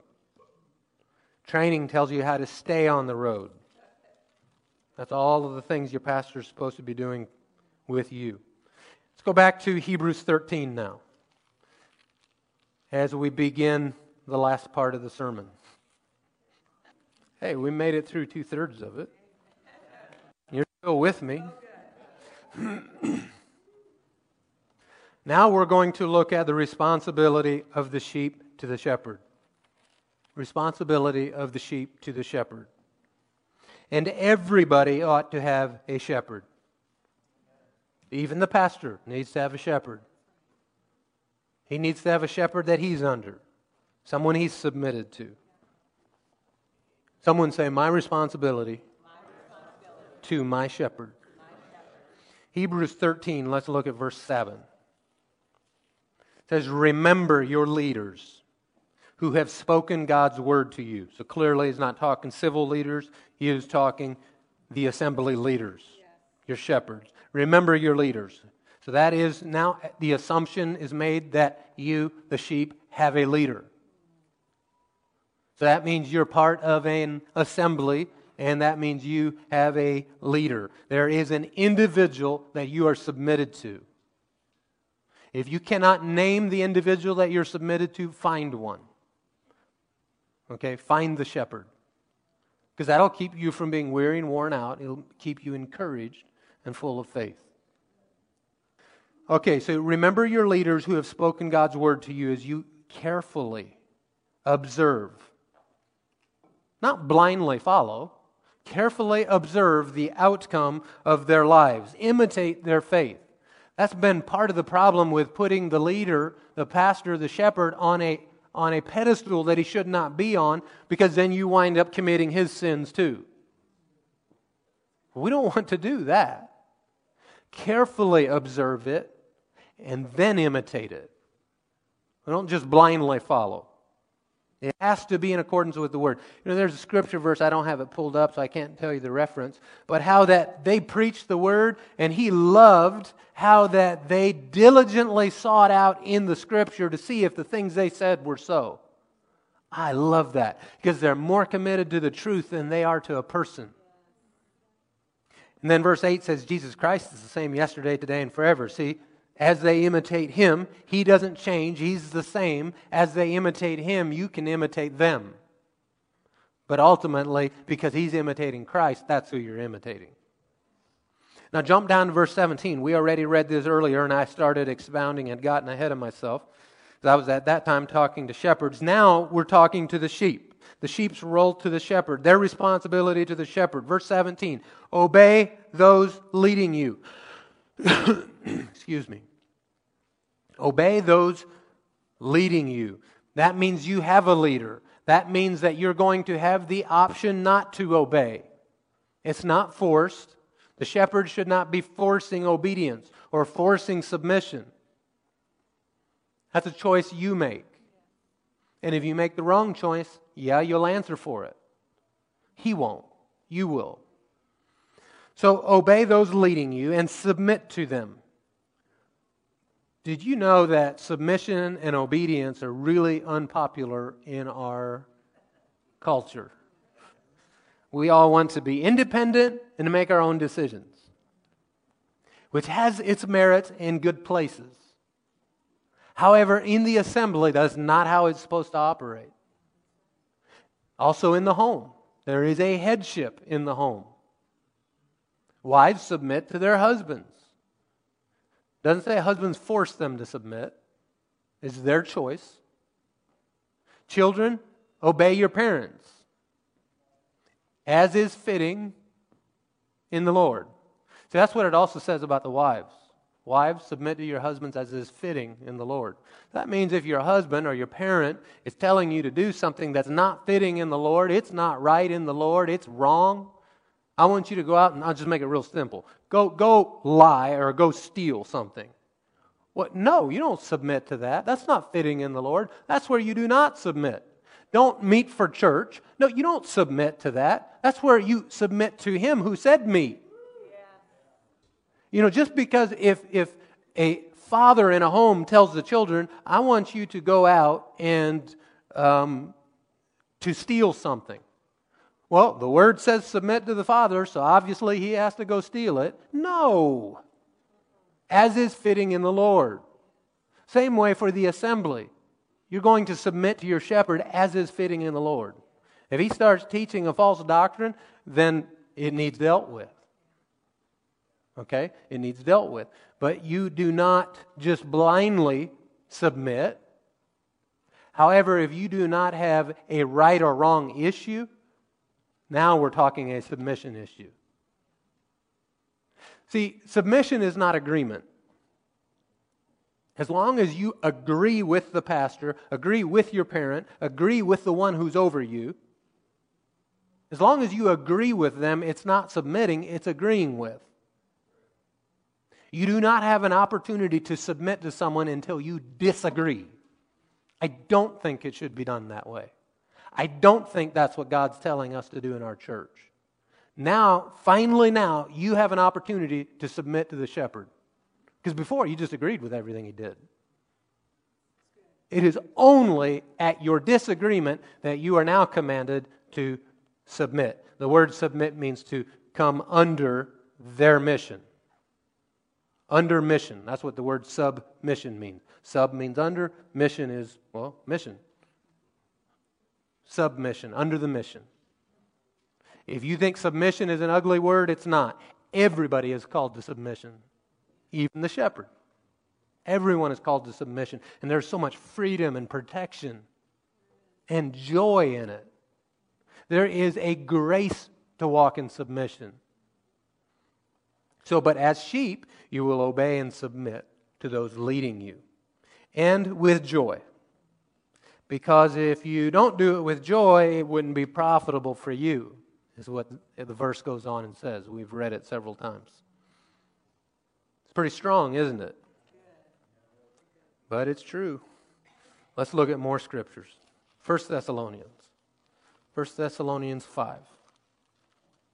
How we are to respond to the shepherd, interact with the shepherd. What's our responsibility with the shepherd? Remember, all of this is under the, what are we learning today? the importance of the local assembly. In, in 1 Thessalonians 5 and verse 12, now we ask you, brothers. This translation says to give recognition. Um, the King James, I believe, says to know those who labor among you and lead you in the Lord. But the word to give recognition or to know is the word it means to see, it means to pay attention to. Pay attention to. So, as sheep, you're going to know, see, pay attention to those who labor among you and lead you in the Lord. Now, that word lead, the literal translation is rule over. Rule over you in the Lord and admonish you and esteem them very highly in love because of their work. So, you're going to pay attention, to see, to know them, and you will esteem them. There needs to be that person in your life. Esteem them. The NLT says it this way esteem them very highly in love. This word is used in a multitude of different ways in Scripture. Um, it is often used in conjunction with some sort of uh, honor given to someone in a position of authority. It's often used in conjunction with authority. So we're going to esteem them. Let's go to 1 Timothy 5. See, these are the things that my flesh would like to be uncomfortable because it could look self serving. And I'm telling you that this is the word of the Lord. And if I don't give you the whole counsel, you know, then I'm not giving you the whole truth. And so my responsibility is to feed you the whole counsel of the Lord. And I'm not the one who gets to decide what we learn today, what we what I teach. Sometimes people say, "Well, would you teach on this or would you teach on that?" Well, like I've heard someone else say, "I don't even teach what I want to teach. Why would I teach what you want me to teach?" teach what the Lord gives us to teach. 1 Timothy 5, verse 17. Speaking to the sheep, the elders who are good leaders, now understand that he's actually, he wrote this to the shepherd, Timothy, but this is how the other shepherds are to be treated. Timothy is responsible to make sure the other shepherds are treated this way. And as sheep here, you need to know how the shepherds are supposed to be treated. The elders who are good leaders should be considered worthy of double honorarium. The word honor, double honor, is the word money paid. It's a literal translation. They should be worthy um, of, of double money paid if they have done something, especially those who work hard at preaching and teaching. For the scripture says that you must not muzzle an ox that is threshing grain, and that the laborer is worthy of his wages. And then he says, Don't accept, uh, Timothy is not to accept an accusation against the other ministers. So if someone comes to him and says, Well, the other minister did so and so, he's not to accept an accusation against an elder unless it is supported by two or three witnesses. Two or three witnesses. And then he is to publicly rebuke them if they were wrong. So, this is how the shepherds are to be dealt with. So, he told the shepherds, don't, shepherds, don't do it for the money. But then he says they ought to be paid double if they're doing a good job. In Galatians 6, 6 we're not going to turn there. Galatians 6 6 says, The one who is taught the message, the word, must share all his goods with the teacher. So there's an exchange that takes place. Let's look at 1 Corinthians 9. Paul talks about it and details it. In 1 Corinthians chapter 9. I'm going to I'm going to go faster. 1 Corinthians 9 1 says, Am I not free? He's speaking of himself. Am I not an apostle? Have I not seen Jesus our Lord? Are you not my work in the Lord? If I am not an apostle to others, at least I am to you, for you are the seal of my apostleship in the Lord. My defense to those who examine me is this don't we have the right to eat and drink? Don't we have the right to be accompanied by a Christian wife? Like the other apostles, like the Lord's brothers and Cephas? Apparently, Peter and some of the other guys are taking their wives on them on these trips, but he's saying, What? Are we not allowed to do that? And it's obviously inferred that it's not at his own expense. Let's, let's keep reading, you'll see. Or is it only Barnabas and I who have no right to refrain from working? Are we the only ones that are supposed to have a side job so that we can continue pastoring? Verse 7. Now, I, am real clear on something. Apostle Dale, the founder of Church of the Word International, okay, he's the one who sets my salary. and He does a wonderful job at that. We are well compensated, we are blessed. This is not for you to think, oh, um, Pastor needs a raise. Okay? So I can teach real boldly and confidently on this point without you thinking I have another motive in mind. Okay? I do have a side business, I have two of them. Amen. Okay. Verse 7 Whoever goes to war at his own expense. Who plants a vineyard and does not eat its fruit? Or who shepherds a flock and does not drink the milk from the flock? Am I saying this from a human perspective? Doesn't the law also say the same thing? For it is written in the law of Moses, this was the law that God gave to Moses. It said, Do not muzzle an ox while it treads out the grain. Why? Because the, the ox was supposed to be allowed, as it is treading, to reach down, grab a mouthful of food, and eat. And they weren't supposed to put a muzzle on it to keep it from doing that. And he asks the question Is God really concerned about oxen? Or isn't he really saying it for us? Yes, this is written for us. Because he who plows ought to plow in hope, and he who threshes should do so in the hope of sharing the crop. If we have sown spiritual things for you, is it too much if we reap material things from you? If others share this authority over you, don't we even more? Now, he says something. He says, however, we have not used this authority. They have the rights, they just haven't used them. Instead, we endure everything so that we will not hinder the gospel of Christ. Do you not know that those who perform the temple services eat the food from the temple, and those who serve at the altar share in the offerings of the altar? In the same way, the Lord has commanded that those who preach the gospel should earn their living by the gospel. So the shepherds, the shepherd, shepherds need to be paid. Their living needs to come from the flock. It's required in Scripture.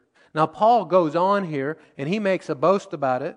He says, But I have used none of these rights. It's funny that he says, The Lord commanded this, but I didn't do it. Interesting. And I have not written this to make it happen that way for me. See, I have not preached this to make it happen this way for me. He said, For it would be better for me to die than for anyone to deprive me of my boast. For if I preach the gospel, I have no reason to boast, because an obligation is placed on me, and woe to me if I do not preach the gospel. For I do this willingly.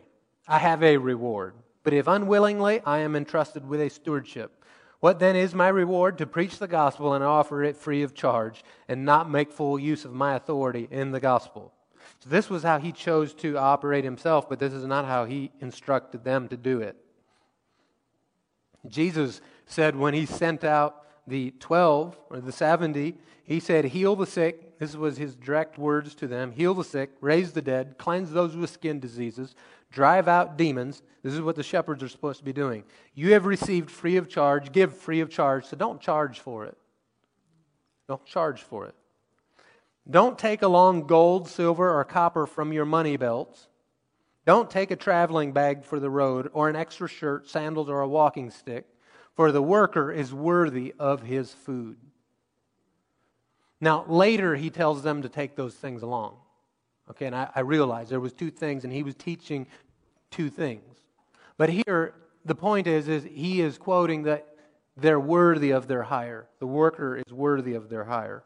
Now, we're going to go to two more scriptures and, and we'll be closed, I think. Ephesians 4. I've thought wrong before. Ephesians 4. But I believe we're getting close. The value of the assembly and how we are to interact with each other and function together.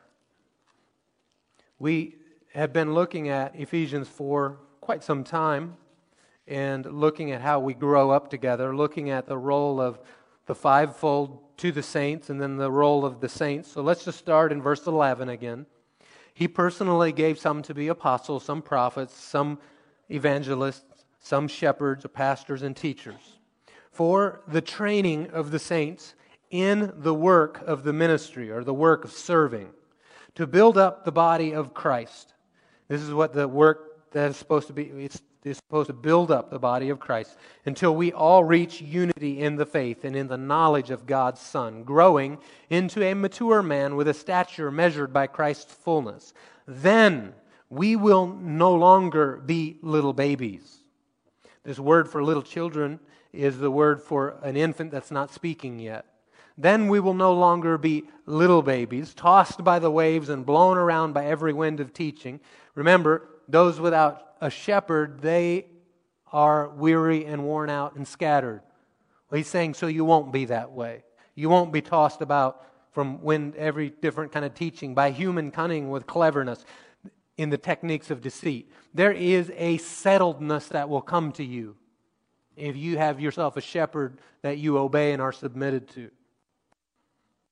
Verse 15, but speaking the truth in love, let us grow in every way into Him who is the head, Christ. From Him, the whole body, fitted and knit together by every supporting ligament, promotes the growth of the body for building up itself in love by the proper working of each individual part.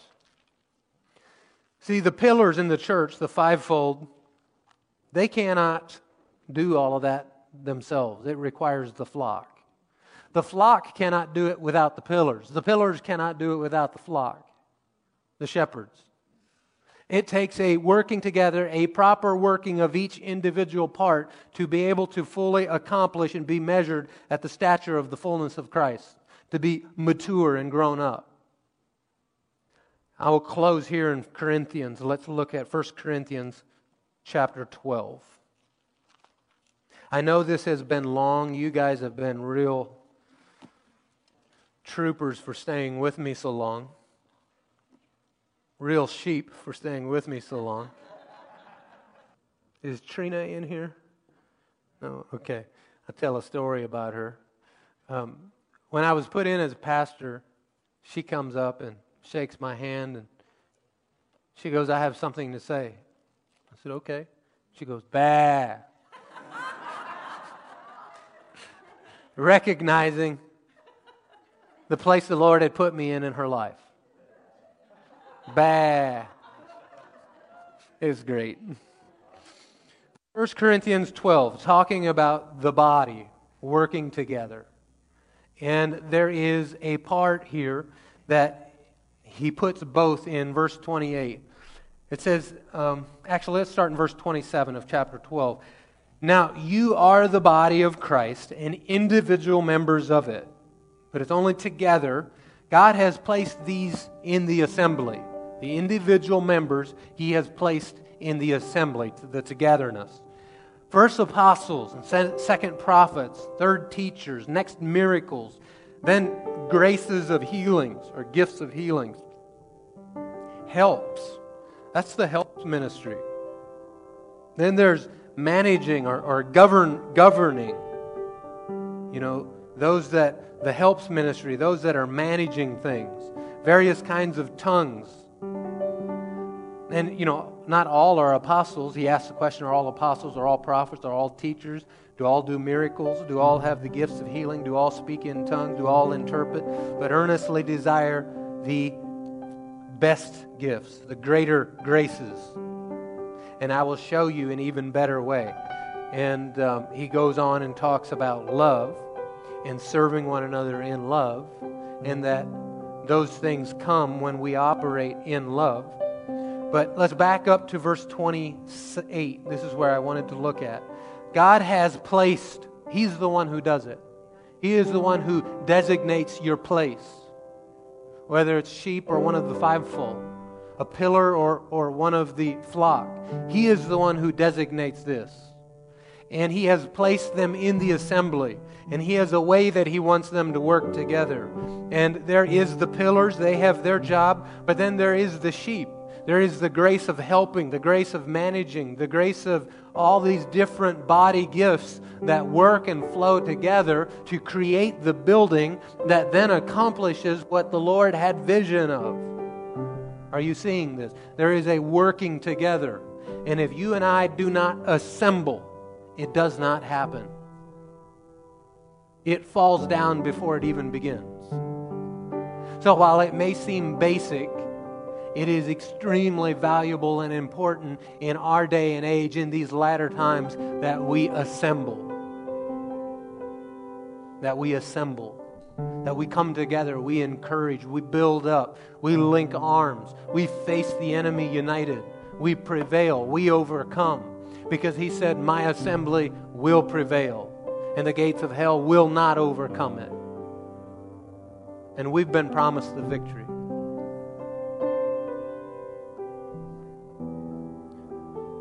I trust that you are full. All right, stand with me and we will dismiss. Let us pray.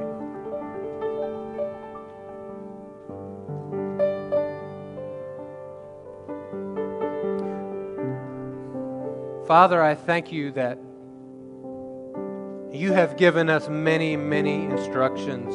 You've given us the Bible that we can look to for the examples you've laid out so clearly for us. And Lord, I continue to ask you, Father, for revelation and illumination of who Jesus is, who we are in you, and who you are in us, and who we are together, your body. I ask you, Lord, to open up our eyes and ears to the truths that we've heard today, Father, that we would re- correctly divide your word, that your word is spirit and life to us, and that we'll go out encouraged. Father, I ask that those that hear this by internet or some other format, that you would bring the revelation that is necessary to them cause the right people to hear it, that it would stir them up to be the assembly that you've called them to be. I thank you for this, Father. I ask that you seal these truths in our spirit and in our soul, and that at the right time you would remind us of them, that they would come up on the inside, and that they would cause faith to rise up on the inside. I thank you for this, Father. I thank you for your protection over each one that's here. I thank you that you've assigned angels of protection over this house, over the individuals. Lord, I declare your peace upon them. I declare your covenant of life and health over them. Lord, that in all the ways that they go, that you overshadow them with your wing. Lord, if any of us would start to get away from out from under you or away from you, arrest us on the inside. If we won't listen to you on the inside, send a person to us, send someone to us, Lord, to bring us back to your shelter. And I thank you for these things. I thank you for the covenant of life and health, the covenant of overcoming. In Jesus' name we pray and receive it. And someone say, I believe it. Well, one way that we love God is we love on one another, we encourage each other. And so I invite you all to do that downstairs. We have a some finger food for you to talk with your mouth full as you encourage each other. Good morning on this beautiful day the Lord has made. We shall rejoice what? And be glad in it. Hallelujah. You get to rejoice. Did you know that? Isn't that cool? You get to. Hallelujah. I'd love to encourage you in the Word of God before we all worship together as family. In Isaiah chapter 12, it says, Behold, God is my salvation. Isn't that a great declaration? I will trust and not be afraid, for the Lord Jehovah is my strength and my song. He also is become my salvation. Therefore, with joy, everybody say joy. Such a beautiful word. With joy shall I draw waters out of the wells of salvation. And in that day shall ye say, Praise the Lord, call upon his name, declare his doings among all the people make mention of his name. He is exalted. Sing unto the Lord, for he has done excellent things. This is known in all the earth. Hallelujah. How many of you have got a testimony? Glory to God. I should see every hand. You have a testimony? Yes. Sing to the Lord. Let him, let the people know you have a testimony. Cry out and shout thou inhabitants of the earth, for great is the Holy One of Israel in the midst of thee. Where two are gathered, there he is. You don't have to look any further than your next your neighbor. Jesus is here. Let's stand together as family this morning and we get to worship the. Lord. Hallelujah. We get to worship. oh, I love that It's my favorite thing. Praise God. Good to see you all here today. Jesus. Okay, let's go ahead. I was waiting, but I didn't get anything.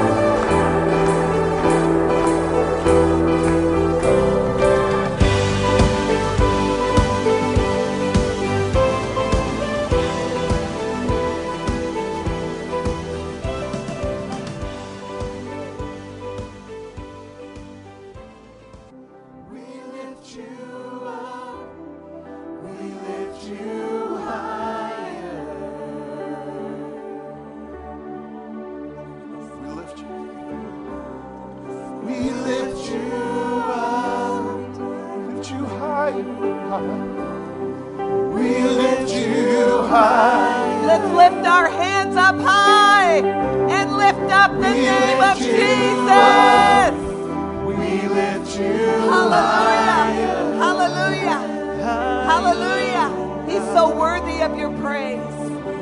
He's so worthy. He's so worthy. Emmanuel, God among us, the Lamb that was slain before the foundations of the earth. He has redeemed you and called you by name. His name is Jesus. Jesus, God, God Himself, coming on the earth with flesh and blood and living among us. Jesus. Let's lift them up. Let's lift them up. Lift them up in your heart. Lift them up with your voice. Lift them up with your body and your hands. Give them all the praise. Give Him all the glory. He's worthy of it. He's worthy of it, church. He's so worthy. Hallelujah.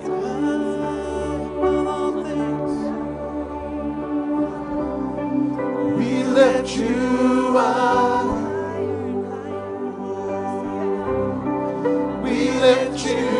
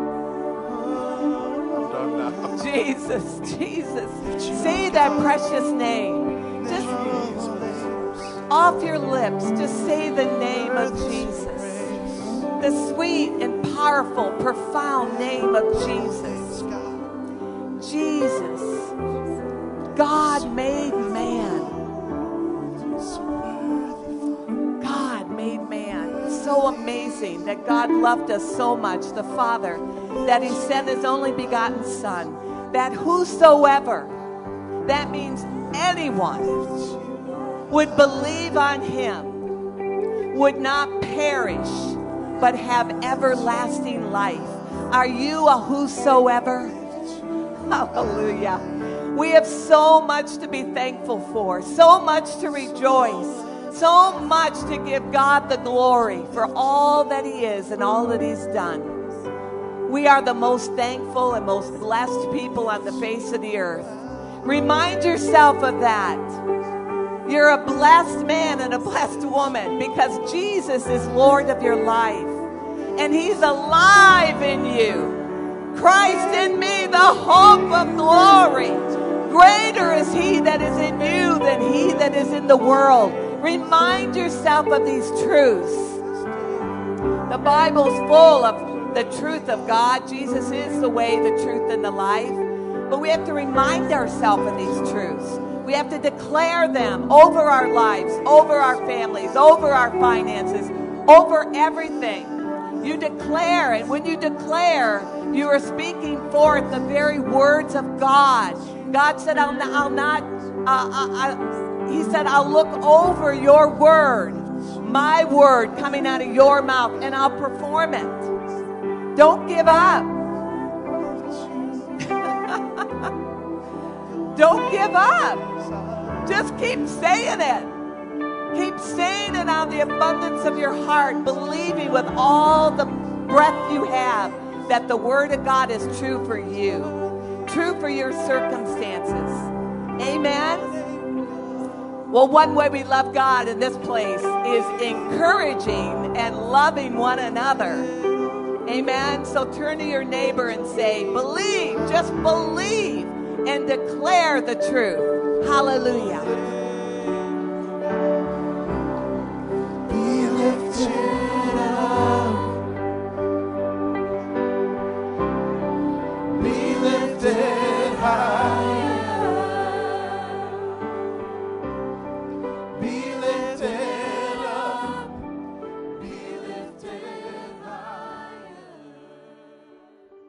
Well, good morning, Church of the Word.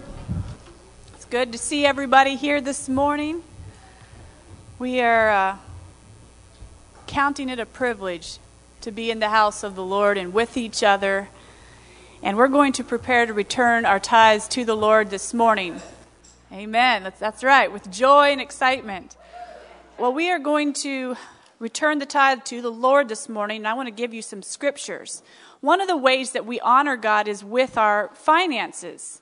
And um, Proverbs chapter 14, verse 31, I want to give you a couple of scriptures on what that looks like. How do we honor the Lord? Proverbs uh, 14:31 says whoever oppresses a poor man insults his maker but he who is generous to the needy honors him. So one specific way to honor God is to give to the poor. So, and then I wanted to also bring out that there is reward in honoring the Lord. So, it pleases him when we honor him, when we esteem him highly, when we put value on him in, in these specific ways that we honor him, that, that pleases him. But there's also reward in that. 1 Samuel 2 30, the end of the verse says, They that honor me, I will honor. They that despise me will be lightly esteemed. So, what did the Lord say? He says, You honor me, I honor you. Do you think He knows how to honor? Do you think God knows how to give an individual honor? Absolutely. So, we have scripture for that too. Proverbs 3, verse 9 and 10 says, Honor the Lord with your wealth and with the firstfruits of all your produce. Then your barns will be filled with plenty, and your vats will be bursting with new wine. So, you honor the Lord, you esteem his things highly, then look what it says what happens for you. Your storehouses, your barns are filled. Matthew 6:33 goes along with that. See that see the word just agrees with each other all across. Matthew 6:33 says what? Seek first the kingdom of God, and then all these things will be added to you. Well, what things was he talking about? All the things that we know that we have need of and he knows we have need of and the gentiles go scrambling around chasing. But we're not gentiles so we don't put the, the needs of existence first and chase that first. We put the kingdom first and then he takes care of us. So honoring god with our first fruits with our substance with our stuff with our finances we're giving to the poor and he takes care of us Amen? All right, well, let's take a hold of your tithe. Let's pray over that. Father, we are so grateful to be your children this morning, and we return the tithe gladly to you. We're grateful for your promises. We're grateful for what you've promised to the tither, that you open the windows of heaven and that you rebuke the devourer for the tither's sake. So we just give you honor and we ask you to show us how to honor you more. Give us more light and revelation on what it means to honor you and how we can do that in a day to day way, Lord. I just thank you for your goodness to us. And in the name of Jesus, we pray. Amen. And the ushers can pass the baskets, and the people will give to the Lord. All right, well, we have a sign up sheet in the back for a ladies' breakfast coming up um, this coming Saturday, May 30th. So if you haven't signed up already and you're a lady, please do sign up because we set a place for everybody. So um, if your name's on the list, we have a plate prepared for you. So we have CWI Foundations class is starting June 7th. So if you're new to CWI or you've never gone through our Foundations class, here's your chance. So do sign up. Um, you will get a foundation about the vision for what we are about here, as well as a foundation in your own life, just basics to go forward. You need a good foundation to build upon. So it's important um, sign up or contact Josh Schumann or Debbie. If you're serving on a Citygate uh, missions team, there are some changes that are coming for Lancaster. So if you want to sign up for Columbia, the sign up sheet is in the back. If you wanted to uh, be part of the Lancaster team, see Sandy Burkholder. So, Sandy, everybody knows Sandy. there. Okay, anything else here? Um, next Sunday is our Mission Sunday, so be praying about what the Lord would have you sow your finances into, which missions, and we will be receiving that next Sunday. All right, let's prepare to honor what the Lord would have for us this morning through the pastor.